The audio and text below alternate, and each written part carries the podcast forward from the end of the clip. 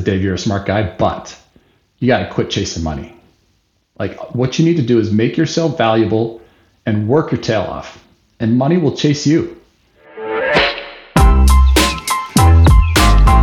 What's going on, everybody, and welcome back to the Abundant Journey podcast. As always, we're glad you're joining us. I'm your host, Nick James, with Nick Offenkamp, and we're super excited about our episode today. We have a guest coming to you from the other side of the country. For those of you who follow us, we are in the Pacific Northwest, and we got David Decker hanging out with us today. David, how are you, sir? Doing very well. Thanks for having me. Absolutely. Well, I want to give you a chance to tell us what you're doing a day in the life right now, but just by way of background, you and I have connected on a networking group, mastermind group called the Better Life Tribe, and you are a self storage guru. You eat, sleep, breathe self storage, I think, but that has served you well in what you're doing now and in your past. But I love your story. So, again, not to steal your thunder, but tell us a little bit about the day in the life for David.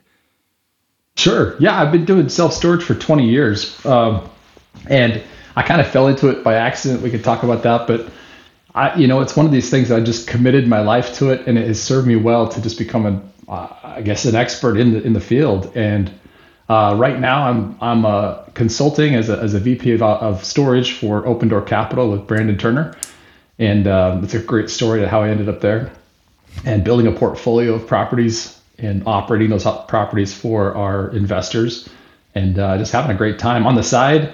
I'm actually building my own first facility. Uh, to, we're doing a storage conversion and um, and doing a full syndication by myself. So I'm with a couple of amazing partners. So yeah, a lot going on in life and, and having a great time doing it. I love that, and we're we'll get into to more of that and and and the busyness of your life now. I want to go more into the backstory, but let's get to know you a little bit more in the audience. Where do you live? What's family life look like? Tell us tell us a little bit more about you. Sure. Yeah. Born and raised in Salt Lake City, Utah. So it's sort of the West. And uh, over the years have, have moved across country for different jobs and ended up right now. I'm just north of Albany, New York.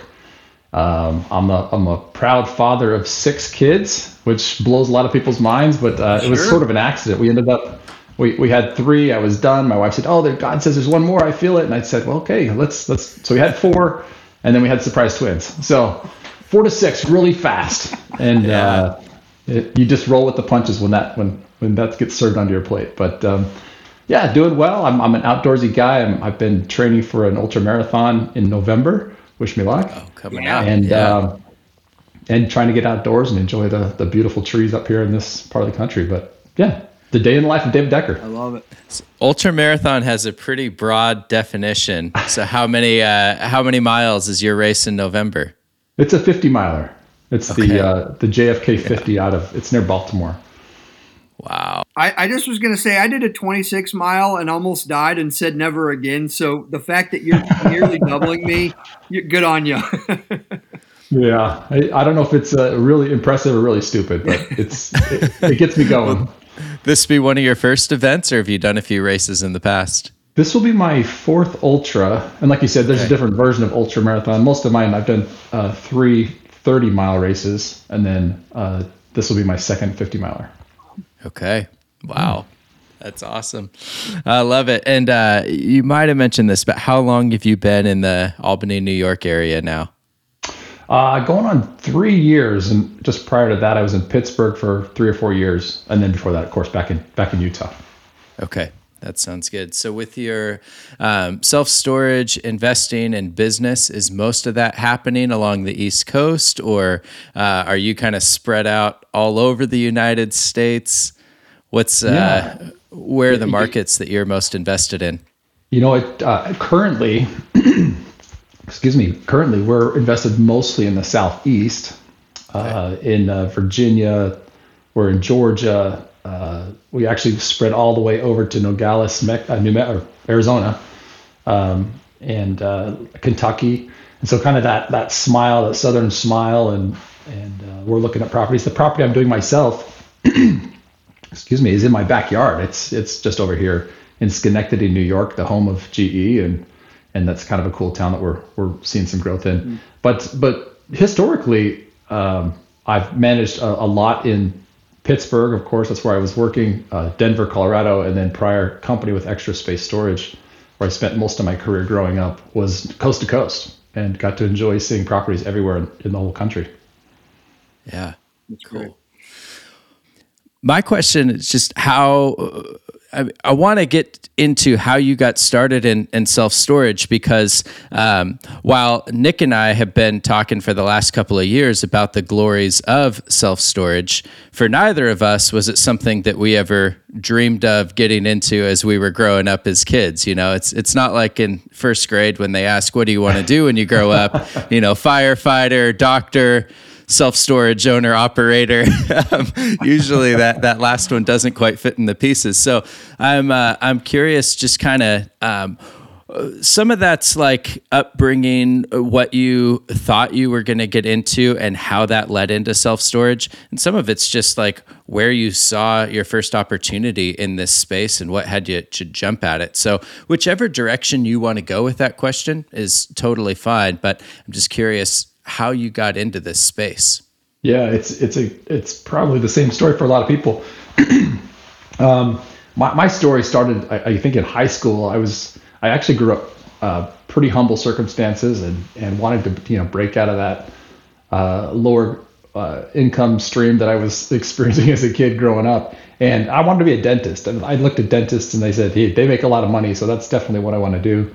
Um, I did a little bit of college and realized I have no interest in putting my hands in someone's mouth and uh, biology. And I, uh, I had the opportunity uh, to serve overseas in, in, a mission and enjoyed, just loved learning, you know, teaching people and learning culture and and uh, building processes and systems. And and uh, when I came back, I said, business is where I want to head. Mm. And I started going down the business route.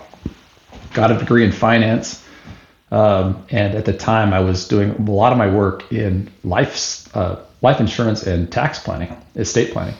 And uh, I did about three or four years as that full sales guy, you know, 100% commission, um, making making what I k- killed, right?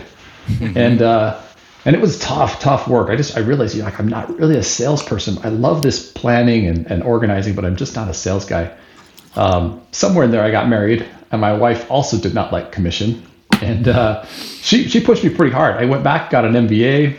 Uh, in my MBA, I really focused on uh, statistics and operational efficiencies, mm-hmm. and uh, I started looking for a job and said, "Where does this take me?" I got a, a degree in finance. I know money and and uh, banking a little bit, and now I like these operational efficiencies. And I had a great mentor who who was kind of assigned to me as a uh, as a college grad student and he was a CFO who, again, I had no interest in accounting at all. Mm-hmm. Uh, but he would take me out to lunch. He'd look at my resume. He'd do mock interviews, and for whatever reason, he he thought I was, you know, had a superpower. I could jump over buildings or something. But he he recommended um, or gave me a reference to a company through a CFO friend of his uh, that was a storage company, and mm-hmm. uh, I knew nothing about storage. In fact, when I applied I literally thought they did storage, you know, data storage or did something like that because it was an analyst job. And uh, I got this job as an analyst, and and as luck would have it, I started the day that this company went public. Wow! Uh, it was oh, called wow. Extra Space Storage, literally the same day, and um, I got to ride that wave for the next 14 years of seeing, you know, the inner workings of a company growing from I don't know, let's say they were 70 or 80 properties at the time when I started to over 1,400 locations when I was when I left, and becoming you know the largest IPO in self storage for in years and years, one of the largest companies in, in Utah. Mm-hmm. Um, and with that ride, waiting it out, um, I was able to experience being an analyst. I was in revenue management. I was a district manager. I was the senior director of operations when I left, and seeing the whole company from all these different perspectives that I could not replace with any type of education. Mm. It's just sticking in one position, one company, and watching it and jumping from angle to angle until I understood the whole business. So when I left, um, it was on on great terms, and and people were. I had three offers the day I left. Uh, because people said, "Wow, you've been educated by Extra yeah. Space. We would love to have you." And and it's just been it's blossomed since then. And so I'm a, I'm a big fan. Although I know your audience is a lot of entrepreneurs and people starting, but man, the opportunity to learn and the education by sticking around a W 2 for a certain period of time, whatever that is for you, mm-hmm. is so valuable. It's so valuable to have that education and really become expert. There's a long story to, no, how I got into storage. I love that. And I think that's a superpower that gets overlooked often. You know, there's this massive wave, the financial freedom gurus, the get out of corporate America, have your time back, be able to control your life. You know, that message is so loud right now. But it's so funny you talk about that because there's quite a few of our guests that we've had on the show that have said, hey, because of the W 2, it launched me into the next phase. It is the platform that I learned a skill or built my network or, you know, where was able to take those principles and then apply. And, you know, so, so to be able to look back and have gratitude and to be able to acknowledge that you wouldn't even be where you are today had you not been there for 14 years, I think that's huge. One hundred percent, one hundred percent. I'll share one little nugget that has actually impacted my life dramatically, it, both from a lesson learned, but also from a financial uh, angle. When I was at Extra Space, I had earned up over time again that that W two corporate job. They were paying out um, stock options and grants over time, and at some point, I, I got to the end where those stock grants had to be exercised. There's some options actually and I, I got a hundred thousand dollars. And guys, I was I was young. I you know I had a kid or two. Um, I had never seen that kind of money in my life. I mean, it just blew my mind at a hundred thousand dollars in cash. Mm. And I wanted to know what to do with it. And I invested it in two places. These were with uh, some grad students that I had worked with, both as I was later a mentor, just like I had a mentor, and uh, and people that I worked with in my my grad student or grad studies. So I invested $50,000 with one friend who had built an app. It was app development technology, super high risky uh, environment. And it was a very cool app. I won't go into the details. And I sat on that money and, and watched it. And then I also invested other 50,000 in a, in a startup technology business that was doing, um, it was more of a software, a SaaS model. So I invested in these two companies. Within a year, I got a letter from the first guy saying, thanks for playing. We got bankrupt. We lost everything and it crushed me, guys. I mean, that was it was like everything I had. I lost it all. And uh, the other 50, um, I kept in touch with them. And actually, is it this year or at the end of last year? I got a letter from them saying, "Congratulations, we've sold. Here's a check for," and it was just shy of a million dollars. Wow, oh that gosh. blows my mind. well, again, so I've had this opportunity to learn. Look, put yourself out there, take a risk. Yeah you know, do it a couple times. Don't just put everything in one basket. Yeah. Um, you're going to lose money. It's okay. And I learned from that. And I was much more cautious in my due diligence in the future. But to be able to have a million dollars cash in this point in my life where I've got education, I got know how, and now I can put it to use, yeah. I'm able to go buy my own storage facility. I'm able to, you know, invest passively. I've been able to do some some soft or uh, private money loans that I'm really excited about that's where it gets exciting is waiting it out doing the time and uh, being patient. So anyway just uh, and, and, by the way the corporate job is what facilitated that opportunity. I would have never got that 100 grand yeah. you know uh, any other way that at that point in my career. Yeah. What years were you at extra space? Like how long and, and kind of what time period? Yeah I, I started in may of 2004 all the way until 20 end of 2017 Okay. So yeah, a good long tenure that you were there. And yeah. uh, I imagine that was a pretty exciting time, not just for extra space, but in the just self storage industry. Oh man. It seems yeah, like that was kind time. of a, a golden age of uh, of growth uh, from what I can tell as far as where, where people started to really take it seriously as an asset class. Is that Absolutely. a fair uh, oh my goodness, yeah. I, I, and if you look at valuations of, of that time period, I mean, we went public at twelve dollars and fifty cents a share. Today's stock price, I'm not even sure what it is today. It's, it's just south of two hundred dollars a share. Yeah. And the the company valuation is in the you know, I don't know what it is, thirty or forty. Well, probably not the high now, twenty to thirty billion dollars. It's just a it's a crazy growth. It was in at a time when storage was still not sexy. It wasn't very cool. Yeah. Uh, today, everybody goes, "Wow, what a cool you know, I want to be in storage. Um, I, I, actually I'm the life of a party when I go to a barbecue, right? I'm talking about storage.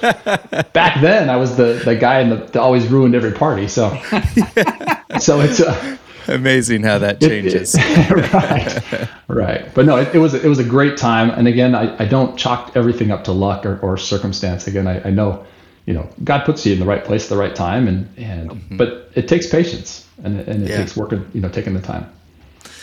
So, with the 13 years or so that you were there, I mean, uh, so I love having you speak to the the benefits of sticking it out in a W two, especially something that's growing in the way that it is, and where you're part of that growth and getting to see it from so many different angles. I think there's something really valuable about that. And then, of course, the kind of stock options that you got and able to deploy that capital.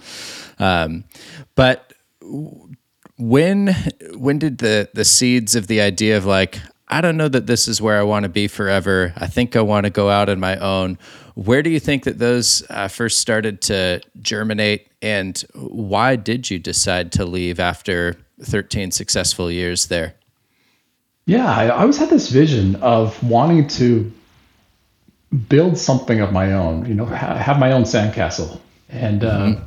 Extra Space had provided all the education all the leadership, uh, incredible mentorship. I, I, still am very much in touch with that those people over there. Um, cool.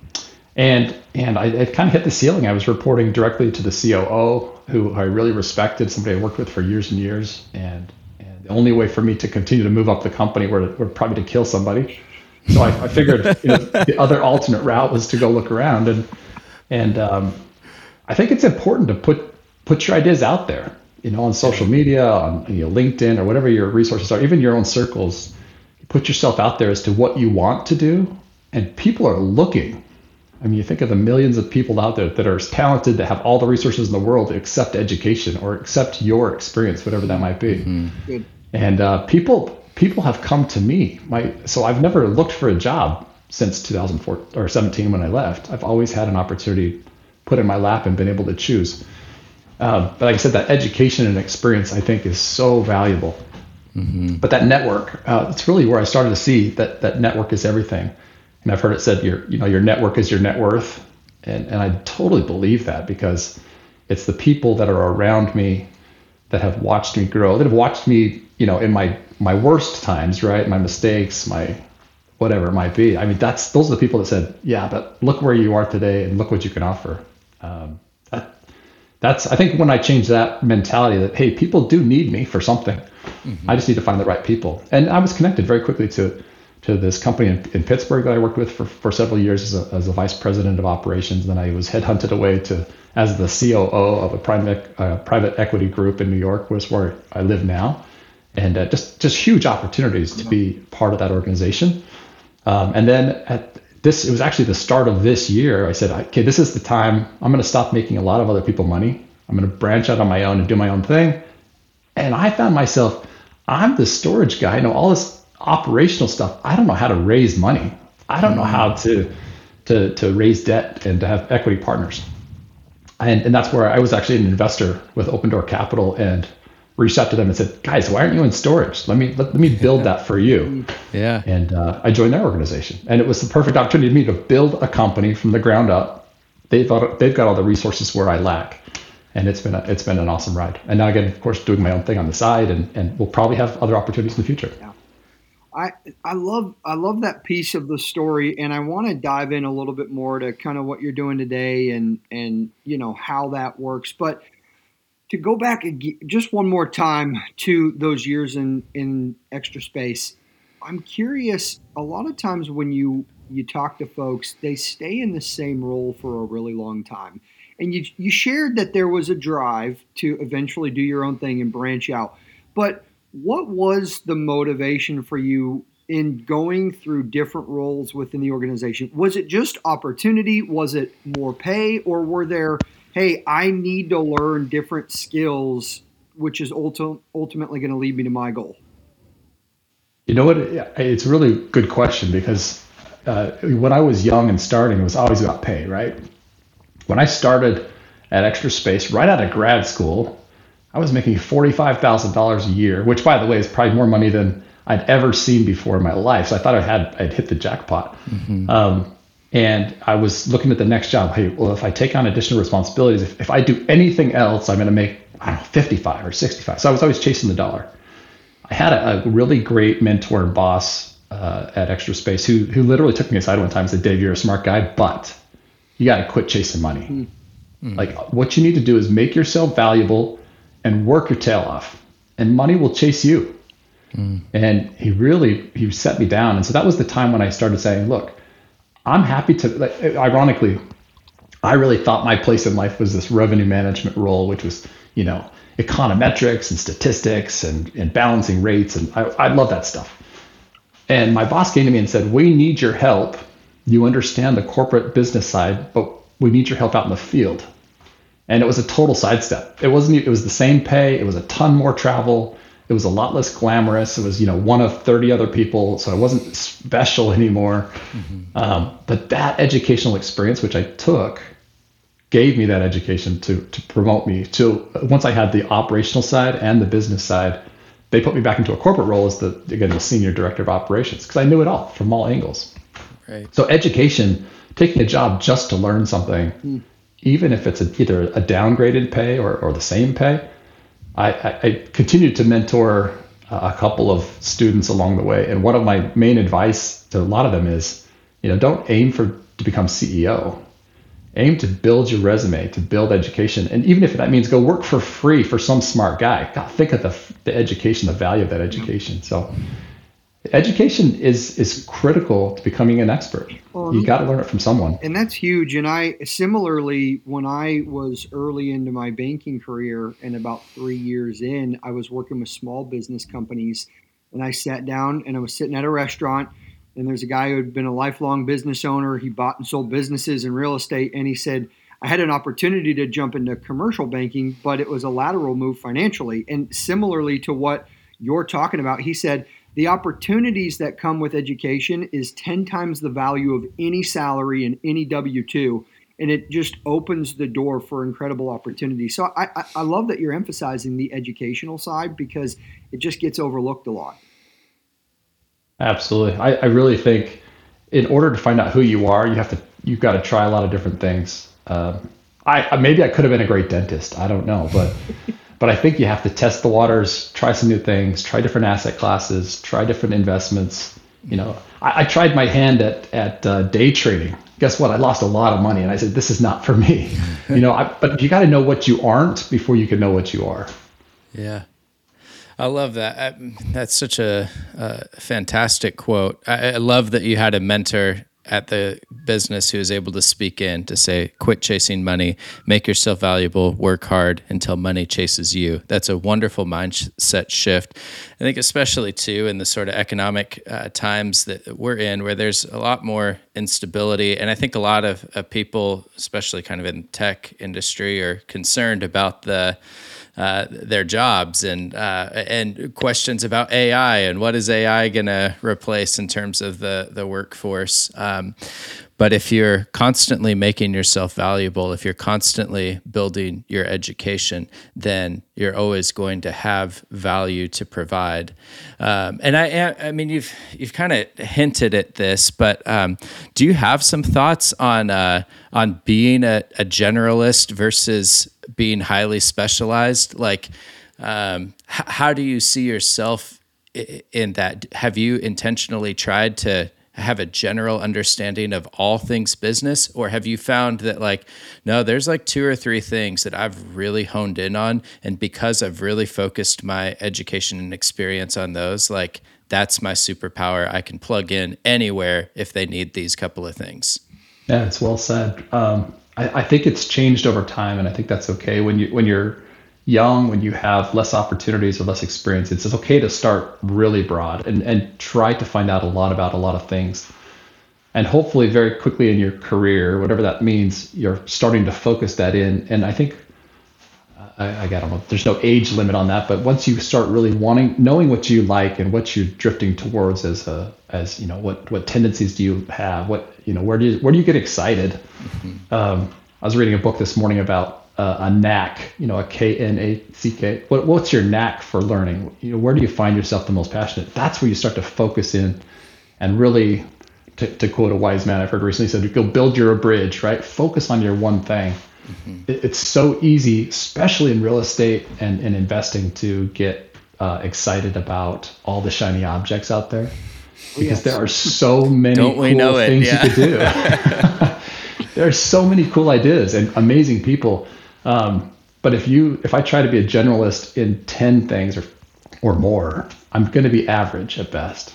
Yeah. Um, right now, I consider myself, you know, a storage guy, right? Yeah. People come to me and ask me for advice on storage, and I love that, by the way. And it's it's to me, it's it's free education. Um, but if you want to ask me about, I don't know, cap rate compression and and federal fund rates, I I know just a little bit enough to have a conversation, but but I leave that up to you, Nick. I mean, that's your thing. um, so I think that's important to to specialize and then know where your gaps are. So those are the kind of partners that I'm what I'm looking for. Yeah. Find someone to fill in your own gaps with with people and knowledge rather than trying to know it all yourself. Yeah, and that actually leads to sort of a question that I jotted down um, as you were talking about um, your uh, partnership with Open Door Capital as you were going out to start to build your own thing with self storage and kind of realized, hey, I know all of the operational side of this, but the fundraising is totally foreign. I mean, given all of your experience, network connections, I'm sure that if you wanted to, you could have figured that out and learned it. But I'm I'm curious just your perspective on partnership. You obviously chose not to uh, to go out and, and learn those things and leverage whatever connections you had, and instead find, all right, who's already doing this really well, the capital raising side. How do I partner with them? So, um, one. Uh, why uh, why partner but i think more interestingly like how do you choose a partner why open door when there's you know a hundred other um, syndication capital raising groups that you probably could have gone with, and and how do you how do you pick a, a partner to work with? That uh, is a very introspective question. Um, to me, I've worked for a lot of people over the years, and, and I think there's something to learn from each person that I've worked for, positive or negative. Um, but I definitely learned a lot of things that I don't want in life the people that I don't want to work with, the attitudes, the you know the methodologies, the tendencies. And so when I'm looking for a partner, I was looking for just good, you know, like-minded, energetic, you know, God-fearing people. And I could be specific. I didn't have to worry about to your point, Nick, you just said this, you know, that, that there's a lot of people that can raise money. Mm-hmm. But there are only a few people. If you start to, to cut that back and say, okay, there's only a few that are are like-minded. There are only a few that are Christian. There are only a few that are this, and it starts getting smaller and smaller. And when I met uh, Brandon Turner for the first time, it was actually ironically at a storage conference. He was a, a keynote speaker. I, I, didn't even know the guy, but I listened to him speak and the, the concepts and ideas that he shared. I was like, this is a good guy. Like he knows his stuff, and uh, I would love to work with him someday. It wasn't until another year later before I had that opportunity to even consider it. And um, I started out as an investor. I, I, tested the waters with him first as a passive investor first. And then uh, once I met him and I realized that they had a hole, I was able to say, I can plug it. And we immediately, like, it, it literally took a couple of days before we are like, we're going to make this work. And, and, it was a, it was a good marriage. So cool. I think partners, like I said, partners, uh, you get to pick. You don't ever have to feel like you're forced into a partnership. And some partners work, some don't. And it's okay to shake hands and walk away because you disagree on something. Um, but but partners, just like a marriage, should be two people willing to give 100%, mm. not, not two people giving 50 percent each. Mm-hmm. So you got to really do your homework, get to know somebody. It's well put. Yeah, no, I, I think that's super good. And, you know, a lot of times the proverbial wisdom, I think a lot of people are afraid for bringing on partners. I've seen that both as a banker with businesses, they want to wear all the hats or you know yes. kind of like with what you're talking about there's this fear of if i bring in the wrong partner i'm i'm ruined but again some of the conversations we've had with people e- e- even though maybe those relationships didn't eh, come to an end um, the lessons the network and the better together mentality i think that that ultimately keeps you moving forward. Well said. Well said. Um, let me ask you this here, David. Going back, uh, you know, I keep going back to those extra space days, but uh, I'm I'm curious here in terms of deciding to to go ahead and go out on your own. You know, again, making good money, high high level in the company.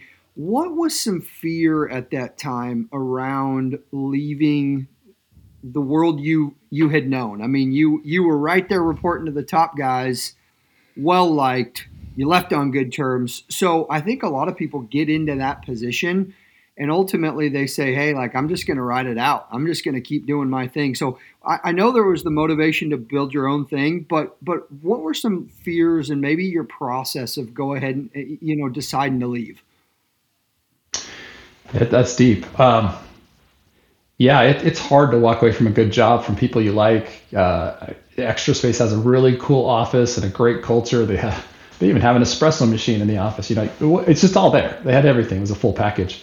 Um, I think it's really difficult to break that mindset of comfort uh, versus opportunity. Uh, I mean, you will never know what you're what you're capable of accomplishing unless you get out there and you step outside your comfort zone step into the dark just a little bit and say, hey, what what else is there? And I'm not I'm not telling people that they should you know never be content. Um, I think there's a moment and a very good time for contentedness, and a, there's a moment and a time for just taking a step of faith. Mm. Um, I mean, anybody that's ever been married, and talk about a big step of faith, right? You you know this girl for whatever period of time, and, and you finally commit. Once you commit, you put everything into it, and you're content. Um, so, I mean, it's risk, and I think you have to take the kind of risk that you're ready for. I'm totally fine. There, there are people uh, still at Extra Space over, you know, say 20 years now that are still there. That's fantastic. That works for them. Uh, there's actually a book I read uh, a couple years ago. A friend passed along. It was called The Psychology of Money. Uh, it's a Morgan Housel, and he had this quote that said, I, am probably going to slaughter it, but it said, you know, don't take financial cues from people playing different game than you are. Mm-hmm. You know, if we're not all on, we're not all playing basketball, we're not on the same court. I mean, yeah. we're all playing a different game. You got to do it your way, and you got to try different things. And just because it worked really well for David Decker doesn't mean you should get into storage. You know, just because banking is really cool, you shouldn't follow Nick. Whatever it might be, do what do what works for you. But but try different things and, and see what where that your specialty really is going to be. I hope that answers most of the question. Yeah. Yeah, I think that that's that's right to recognize the the game that you're playing. I think too everyone has a different risk tolerance and that's that's a feature, not a bug of human society, right? Like we we don't want every person at extra space or in any given business to have the entrepreneurial bug and because you know we'd never build anything if everybody was just leaving yeah. all the time to go out and start their their own thing and so i think that that is good to to recognize that hey there's a there's no shame in in sticking to a uh, a job where you're finding fulfillment and you're adding value to a, a, company and you're part of something that you like and that you're building. Um, but uh, but for you, it, you definitely did say, all right, I, I see an opportunity here that's going to stretch me outside of my comfort zone. I like the, the phrase you used of stepping into the dark a little bit and not knowing exactly what was going to come.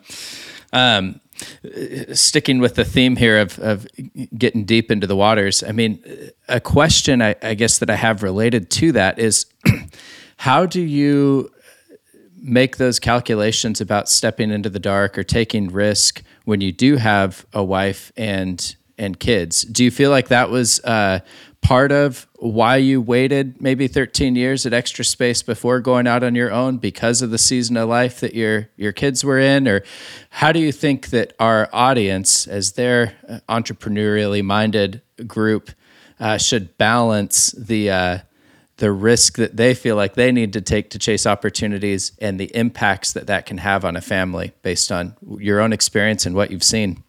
No, uh, well said. I, I think uh, you have to realize that when I moved the first time from Extra Space, we were living near family. We had, like I said, a good job, good pay. Um, relatively, my kids were young. My oldest was in his young teens at the time, so um, it was easier to move. But that first move really shook us up as a family, right? You lose your roots, you kind of cut that off. You know, my I'm the, I'm the only kid in my family that has grandkids, and so my parents were shaking their heads like, "What are you doing? Taking our kids away, grandkids?" Um, there's absolutely repercussions of every decision that you make that just don't affect you unless you're just a single guy, you know, living living the life. Yeah. Um, so moving out is is tough, um, yeah. and really to us, it was more a move to not just again chase uh, a title or a position, but to expand our horizons. You know, growing up in, in Utah, it's a, it's a pretty secluded place, a wonderful wonderful place. You've never been there. Um, but I wasn't exposing my family to you know to diversity of of ideas and people and you know all they saw is the Wasatch Front Mountains. Mm-hmm. I wanted to say, hey, let's go try the let's go try something else. And so uh, one of the pieces that I think is critical to that decision making is having a a sounding board, someone that you trust, mm-hmm. someone that you can go to and say, look, am I just doing this because of ego or am I doing this because it's the right thing? Um, for me, that's my wife and it's God. And uh, I, I spent a lot of time soul searching to say, is this the right thing? And, and if, if my wife didn't agree, it wasn't going to happen. Yeah. No matter how strongly I felt about it. So I think that's super important to have that person in your life, whether it's a spouse or uh, you know a friend, or even just a mentor, someone you can go to and, and spill your guts to, and really dial it back uh, as to what the next step in your life is going to be. And let them let them be critical. Love it. I'm, I, you know, you've talked mentor a couple times, and you've mentioned that, and you know, again, with your approach to things, it sounds like some mentors have just happened by way of of work. And is that something you? I mean, what's given you a desire to seek mentors? Is that something that you you try to try to just find people and start asking questions, or is that relationship earned over time? To walk me through kind of your approach with mentorship, because you know, one, you've talked about having great mentors, but two, you've talked about being a mentor as well. Yeah, no, I, I think once you understand the value of of mentorship in general, and I think this goes even broader than just people, but you know, books, uh, podcasts, um, friends, it doesn't matter. You've got to insert as much truth into your life as you possibly can, so you can filter down. I, am a, I'm a st- statistician by heart. So I believe in the more samples that you collect, the more closer you to accuracy that you get. Mm. Uh, and you could think about if, if all you watched was whatever news station that you, you say to watch the news, you would have a very biased opinion of the world.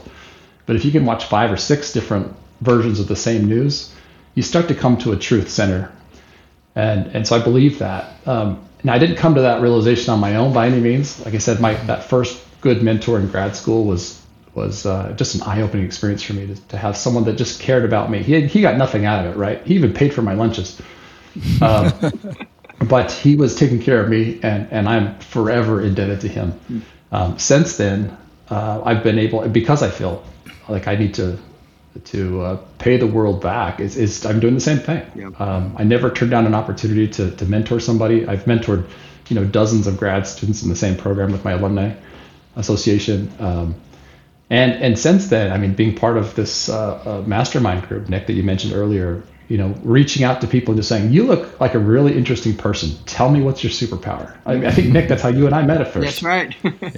just some random conversation, and uh, and we, you know, we could be so far apart in our lifestyle and our ideas, but we probably have something in common that we can grow from. And and Nick, you you would offer me some great advice. Uh, you asked me, you had some self storage uh, buddies that were working on some stuff and wanted some advice. I mean, so you just give and take. And like I said, the the uh, the million dollar investment that I talked about before that came from a student that I was mentoring, and he trusted me and he said, "Hey, would you consider being an angel investor in my deal?" Wow. Um, so I think it, it's it's give and take. It, it's not just give, give, give, or take, take, take. It really you get get what you give, and so I think it's important to just reach out download as much as you possibly can, read books, listen to podcasts, and talk to as many people as you possibly can. And you'll find the people that you gravitate towards and and have those relationships grow. And it just happens. That's what we're here for. We're all we're all human. I mean, we all need help. Yeah.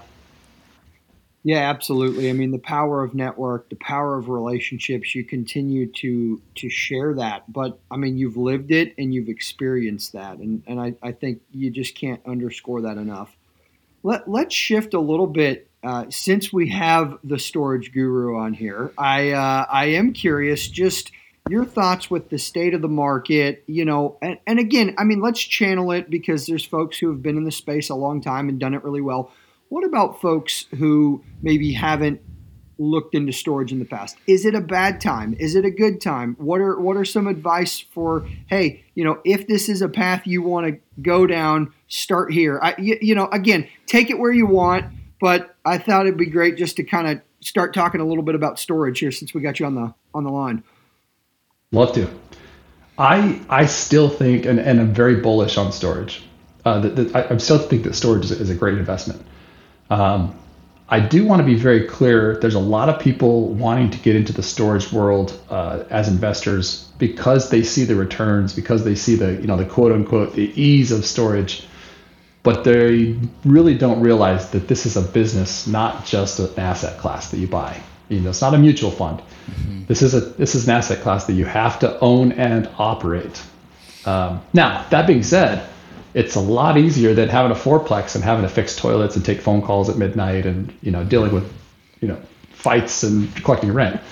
Um, the things I love about storage is is it's I'm spreading out my my paycheck, my income over you know 500 customers that, that come and they stay. It's a very sticky business. Once they're here, they stay forever. Mm. Um, I also have month to month leases. I have a monthly lease that, that allows the customer to come and go as they need, so it leaves them freedom, but it also allows me to change the rate as the market changes. As I add value, I can immediately change the price of that unit, whether they're uh, they moved in yesterday or, or six years ago. So in theory, I'll, I'll paint a picture. If I buy a property, let's just say for a million dollars, and I have this this income stream coming in, let's say twenty thousand, thirty thousand dollars a month, uh, well, that's a lot for a, a, million dollar property, but regardless, we have a, let's say we have this income stream coming in. I immediately can identify where that property can be maximized by, you know, increasing marketing spend, you know, putting up better signage, cleaning up the property, professional management. Um, and really, again, it comes back down to valuation and pricing. I can come in and set a new market rate, raise the customers up to that market rate. Let's just say it's a 15 or 20% increase most of those customers don't move out. So I get a 20% increase in NOI on day 30 of me taking over this property, and my valuation just went up for the entire property by 15 to 20%. Multiply that or divide that by a cap rate, and all of a sudden I've got a, a $2 million property, right? So it's just an incredible asset class that you can do that. Now you have to find the right property. Yeah. And uh, one little tidbit I think that's and why I like storage I was showing a map to somebody the other day of all of the storage development that's happening right now. There's like 3,000 new storage facilities on, you know, in late stage of development right now. That doesn't matter. Like I'm in, like for example, my deal in Schenectady, New York. I only care about what's within three to four miles of what my property is. It's a micro, micro market. Mm. I don't have to worry about, you know, with multifamily, you might be pulling people from 20 or 50 miles away and competing with every single other apartment building in that in that area. Storage within three to five miles, I probably have four or five competitors. You know, they might have two to four hundred doors each on a population of two hundred thousand people. So I mean, there's really a, a great place for, for building. It has to be done wisely, right? You can't just put this up wherever and expect it to fill up. You got to find those pockets where the population can support the amount of competition, including you, that's there. I think that's a great way to start in this business is to find those markets that already exist, acquire something small so you get your feet wet, um, look for high occupancies and high demand so you don't have to worry about that. And then just look at the optimization part. How can I make it that much better? Mm. Because a 20% swing in, in, uh, in optimization in all those things that I listed before is a major swing in valuation. And you could more or less, you could almost flip the property within a few years. And there's a lot of guys out there doing that. Yeah. So yeah, it's a, it's a it's a gold mine of an industry, but you really got to do it carefully. You got to be careful about it. Yeah. No. Absolutely. Good. And for those that are getting started that don't have a ton of capital, where is the best place do you think for them to to look? Um, is it uh, trying to find mismanaged uh, locally owned and operated uh, store? Is it uh, do they need to immediately find some capital partners and and try and find something that's a little bit more established? I don't know where where would you have folks go, or or maybe even just what are the options to create categories for people to consider for how they get started here? Yeah, if, if I knew what I knew now, I would have to start from total scratch. I had no money to my name. I would start by my own neighborhood I would look around at who the competitors are and literally find out who the owner is and take them to coffee. Yeah. And just say, you know, what's going on? Tell me about your facility. This is a cool place. Tell me the history. And at some point when that relationship allows it to be said, have you ever considered selling this place? Mm-hmm. And uh, and there's a surprising amount of people that again, this industry started. Uh, people will claim it started, you know, 30 or 40 years ago, but most people that got into storages in the last 20 years these guys, I mean, you think about owning a facility for 20 years or 30 years, and there's a lot of, uh, you know, the, it's funny you use the word goat for the greatest of all time, but there's a lot of goats of getting old and tired out there as well. and, and those are the guys that look, it might make sense to, you know, do some seller financing or do something creative to help transition this. You know, you guarantee me an income for the next 10 years or five years, and you take over my property. Um, I think there's great opportunities. And by the way, there's facilities you could get into for for a couple hundred thousand bucks, um, it, meaning the down payment, and you could finance the rest. Yeah. So there's there's not uh, you don't have to start at a ten million dollar property.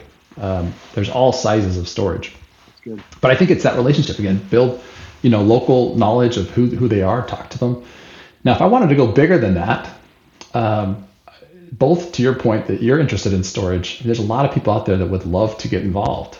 Um, so what I have found with our syndication that I just launched, uh, we'll be just starting our fundraising next week, is that there is an abundance of people.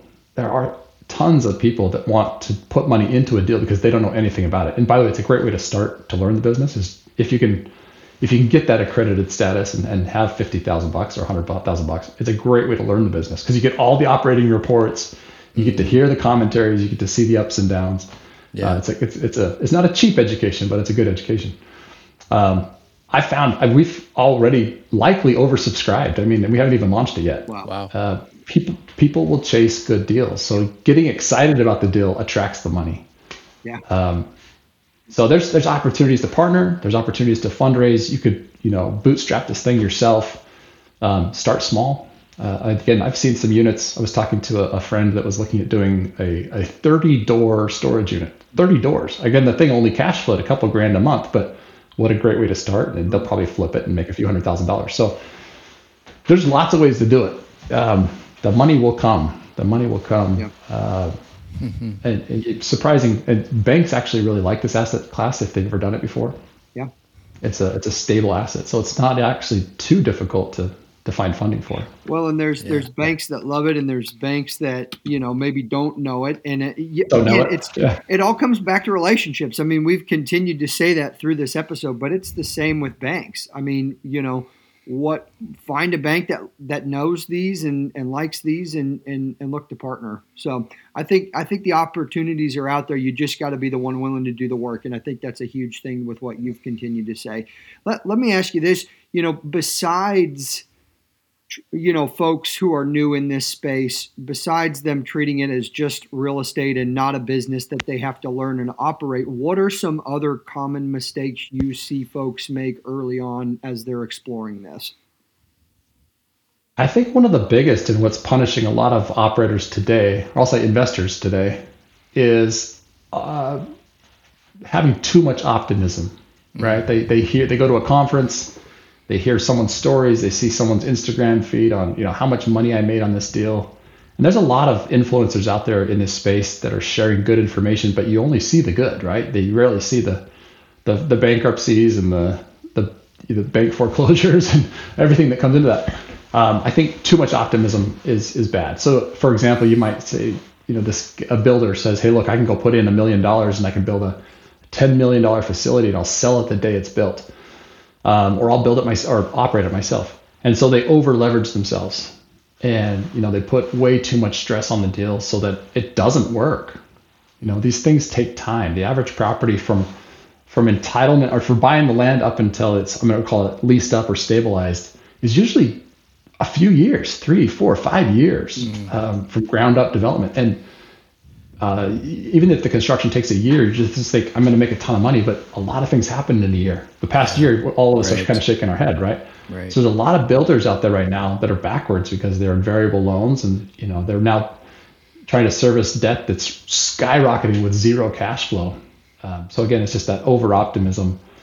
You got to have reserves. You got to have a backup plan, and you need to have good operations. Um, this is not again. This isn't for everybody. You shouldn't do it if you don't know it, or find someone that knows how. Yeah.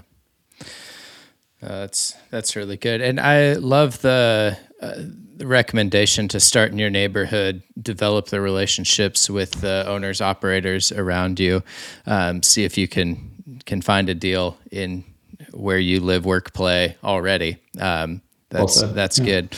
I am uh, so you with your uh, portfolio and and just with where you've worked. I mean, you you mentioned earlier in the the conversation here that you've got facilities um, that you're part of that are kind of all over the the country. And so, do you see this as an asset that um, that as young operators start to grow and scale like if you find one in your neighborhood how hard is it to make the jump once you kind of are in the space to then doing something that's on the other side of the country? And what are the challenges that um, trying to own and operate from a distance create? Uh, it can be done.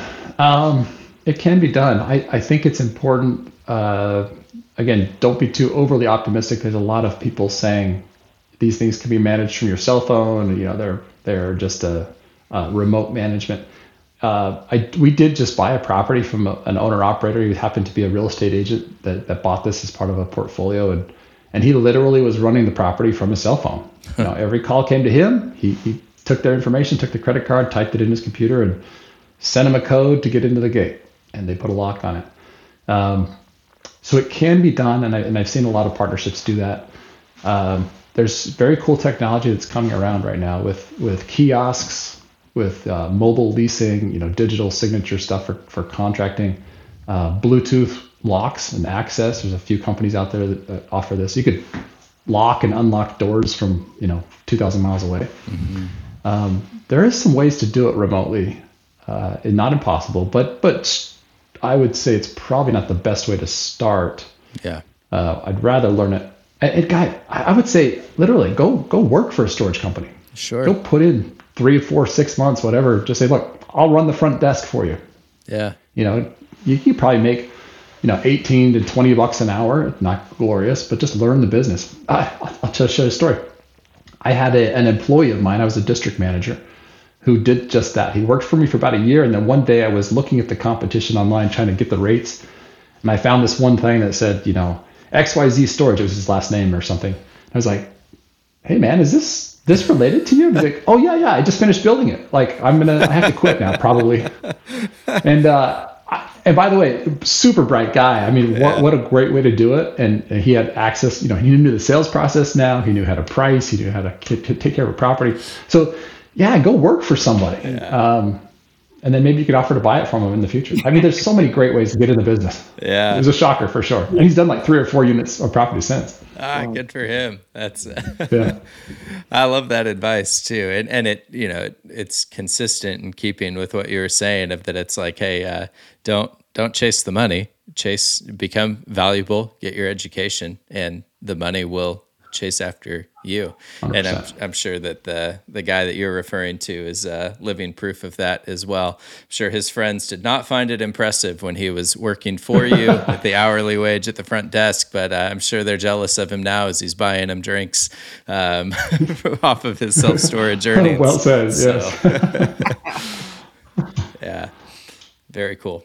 Well, this this has been great, David. What I'd love to do is just transition real quick to our golden nugget round. And you've given us a lot of stuff here, I think, in terms of mentors and quotes. And but but we're gonna do it just because I, I love ending on these questions and, and ultimately I think you know your heartbeat with giving back and looking for ways to help people and, and give give give I, I love that so let's jump into these these are the same four questions we ask our guests so the first one here is pick one of the five f's we talk about at abundant journey just pick one of these that you're working on improving or growing in this year so we, we got family finance faith fitness and future well that's a tough one um, I I think I, you know an interesting thing. I, I made a goal this year uh, with on my family relationships. I, I, again I have six kids and a, and a wonderful wife. I, I think I'm pretty close to them, but spreading myself out for six now seven people is really tough. And so I made it a goal and and not perfect yet. I'm still trying to make this habit. Is that I spend at least one day a week dedicated to one of my kids or my wife and, uh, and that means just going to getting a you know a froyo together, or going to the park and throwing the ball around, or going on a date night with my wife. But I I have to intentionally schedule time with them uh, to take that one-on-one time, and that's that's a goal that I, I hope I can master someday. I love that. That's that's great. I mean, and you know, I love that that's an emphasis and a focus because as busy as you are, I mean, you're building out a new team, you're building out a new opportunities with Open Door. You got a facility on your own you're building. You, I know with us talking, you've got other deals you're working on, but yet you got to keep the primary the primary. And so investing in those relationships and just making that a habit. I mean, we talk so much about that at Better Life Tribe, you and I as as we're both a part of. So that's that's an awesome answer. Next one here. Again, you've given us a few of these already, but what's a quote from a book or mentor that stuck with you along your journey? Uh, yeah, I, I, I live on a lot of books. Um, I, I want to. This is a, a pretty deep quote. This came early in my life. Uh, it was Ralph Waldo Emerson. He said that, and I'll, I'll change the words just slightly so it's more uh, uh, politically correct. But it's every person that I meet is my superior in some way. In that I learn of them, and and what I what I gather from that, and it probably comes without saying with what you've learned today from me, but every single person that I meet, it could be the grocery store bagger, it could be my Uber driver, could be the CEO across the table. Someone has something to learn, or something. Someone has something to give and teach me. They're they're an expert in something that I'm not, and and it's my job to dig that out and find out what that is. Uh, so I have to learn from each person I meet. Take that time you got to have that interwoven into your DNA, teachable and humble. And I, I love that. And that propels you so much further. So having that mindset with people, that's awesome. Next one here. And you, again, you did kind of just even answer this one, but what's a dream or goal that you have that you've not been able to make happen yet? Oh, geez. I, I'll, you know, I'm going to pivot a little bit, maybe surprise you. My, my goal in life is to give my kids a chance earlier in life than I did uh, to to find success. And I have no desire to leave my kids millions of dollars and make lots and lots of money and have a private jet. My goal is to make them have that vision of who they are and what they can be. And and I want I think my dream is to see uh, you know I hope all my kids, but at least some of my kids really get that bug for for entrepreneurship. Real estate. I have a 16 year old son that's out showing me Zillow listings all the time. Like, Dad, let's buy this one. Let's buy this one you know, we're sitting in the car driving to a football game, and he's like, "Dad, tell me about depreciation. Like, what does that mean?" Uh, so he's starting to get it. But I want the day that the day that I can give them a check that they earned 100% of mm. uh, because of the deal. That's that's my. I love that opportunity. That's what I'm looking forward to. It sounds like you're well on your way with that one, which is exciting. Last one here. At the end of your life, what do you hope you'll be remembered for? Ooh. Uh, I don't think I'm gonna ever die. No. no. Here's a. Uh, I, I, had a little bit of backstory before I give the answer here. Um, my my younger brother, I had a younger brother. Was a, uh, he was 25 in 2008, and he passed away. Uh, young guy, and you would never expect, right? We all, when it's our time to go, it's time to go. Um, but one year before he had passed away, it was uh, it was a New Year's Eve day. He actually was playing with fireworks, some Roman candles, and it, it took his hand off at the wrist. And uh, yeah, don't don't uh, if you're gonna get fireworks, don't don't go to uh, Mexico to get those. But he he uh, he blew off his hand, and uh, from the day that that happened, it changed his life. He was he was studying to be a chiropractor. That changes a lot, right? Oh, wow. Yeah. He was he was playing. He was a professional trumpet player which again it took off his hand. So his life changed dramatically. He was a tennis player. I mean, all these great things. He was engaged uh, to be married, and uh, he spent his whole life from that day forward, which is again from the time that happened to when he actually passed away, for that one year. So it wasn't a long time to making other people comfortable. And and after he passed away, he actually had died in a boating accident. Um, he had jumped in the water off this boat during a storm to try and save the stuff, the, the oars and the life jackets and things that had blown off. He he was trying to save the rest of the people in the boat, and the water overtook him and he, he drowned. Um, but what we found after he passed away, once we were you know putting together his service and obituaries and things, is we found a, a list that he had created and, and, saved for himself, his affirmations. Mm-hmm. And the, the number one affirmation was that people are always more important. And, and his last one was, I will never be a victim. And how that played out, again, I'm talking one year.